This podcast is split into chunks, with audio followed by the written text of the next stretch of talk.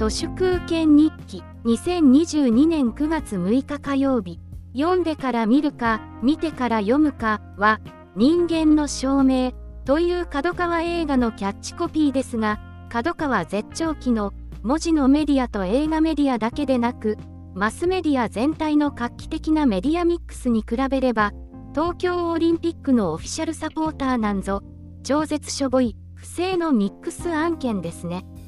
こんなもんでお縄になっちゃうのならみんなビビって大阪万博や札幌オリンピックのスポンサーは全然集まらないと思います。それでもまだまだ札幌オリンピック招致活動は止まりません。遅い疎い頭のおかしな朱子学カルトは滅びきるまで過ちを認めることができないのです。安倍晋三暗殺から満州国2.0が一気に解体されて私としては超絶飯うま案件です。毎朝目が覚めるとあまりにも飯がうまいのでこれは夢なのではないかと疑うのですがいや夢ではないんだと思い直して超絶飯馬の気持ちになります。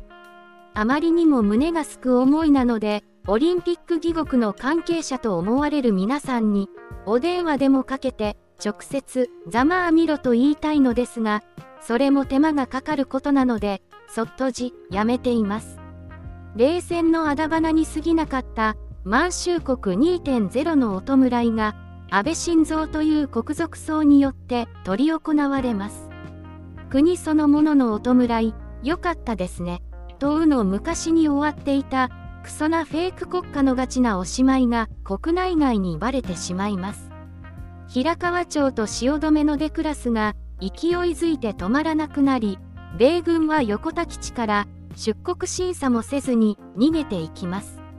ソ連はチェルノブイリの原発事故から一気に壊れましたが満州国2.0もやはり福島第一原子力発電所事故でぶっ壊れましたね。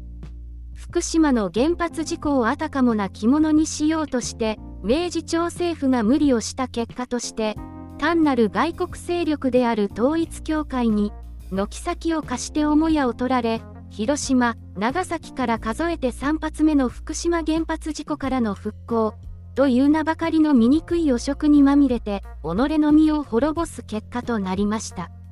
それにしてもパナソニックとかトヨタとかブリヂストンみたいなワールドパートナーも東京オリンピックそのものが疑獄事件となって何のために大金を出したのかよく分かりません。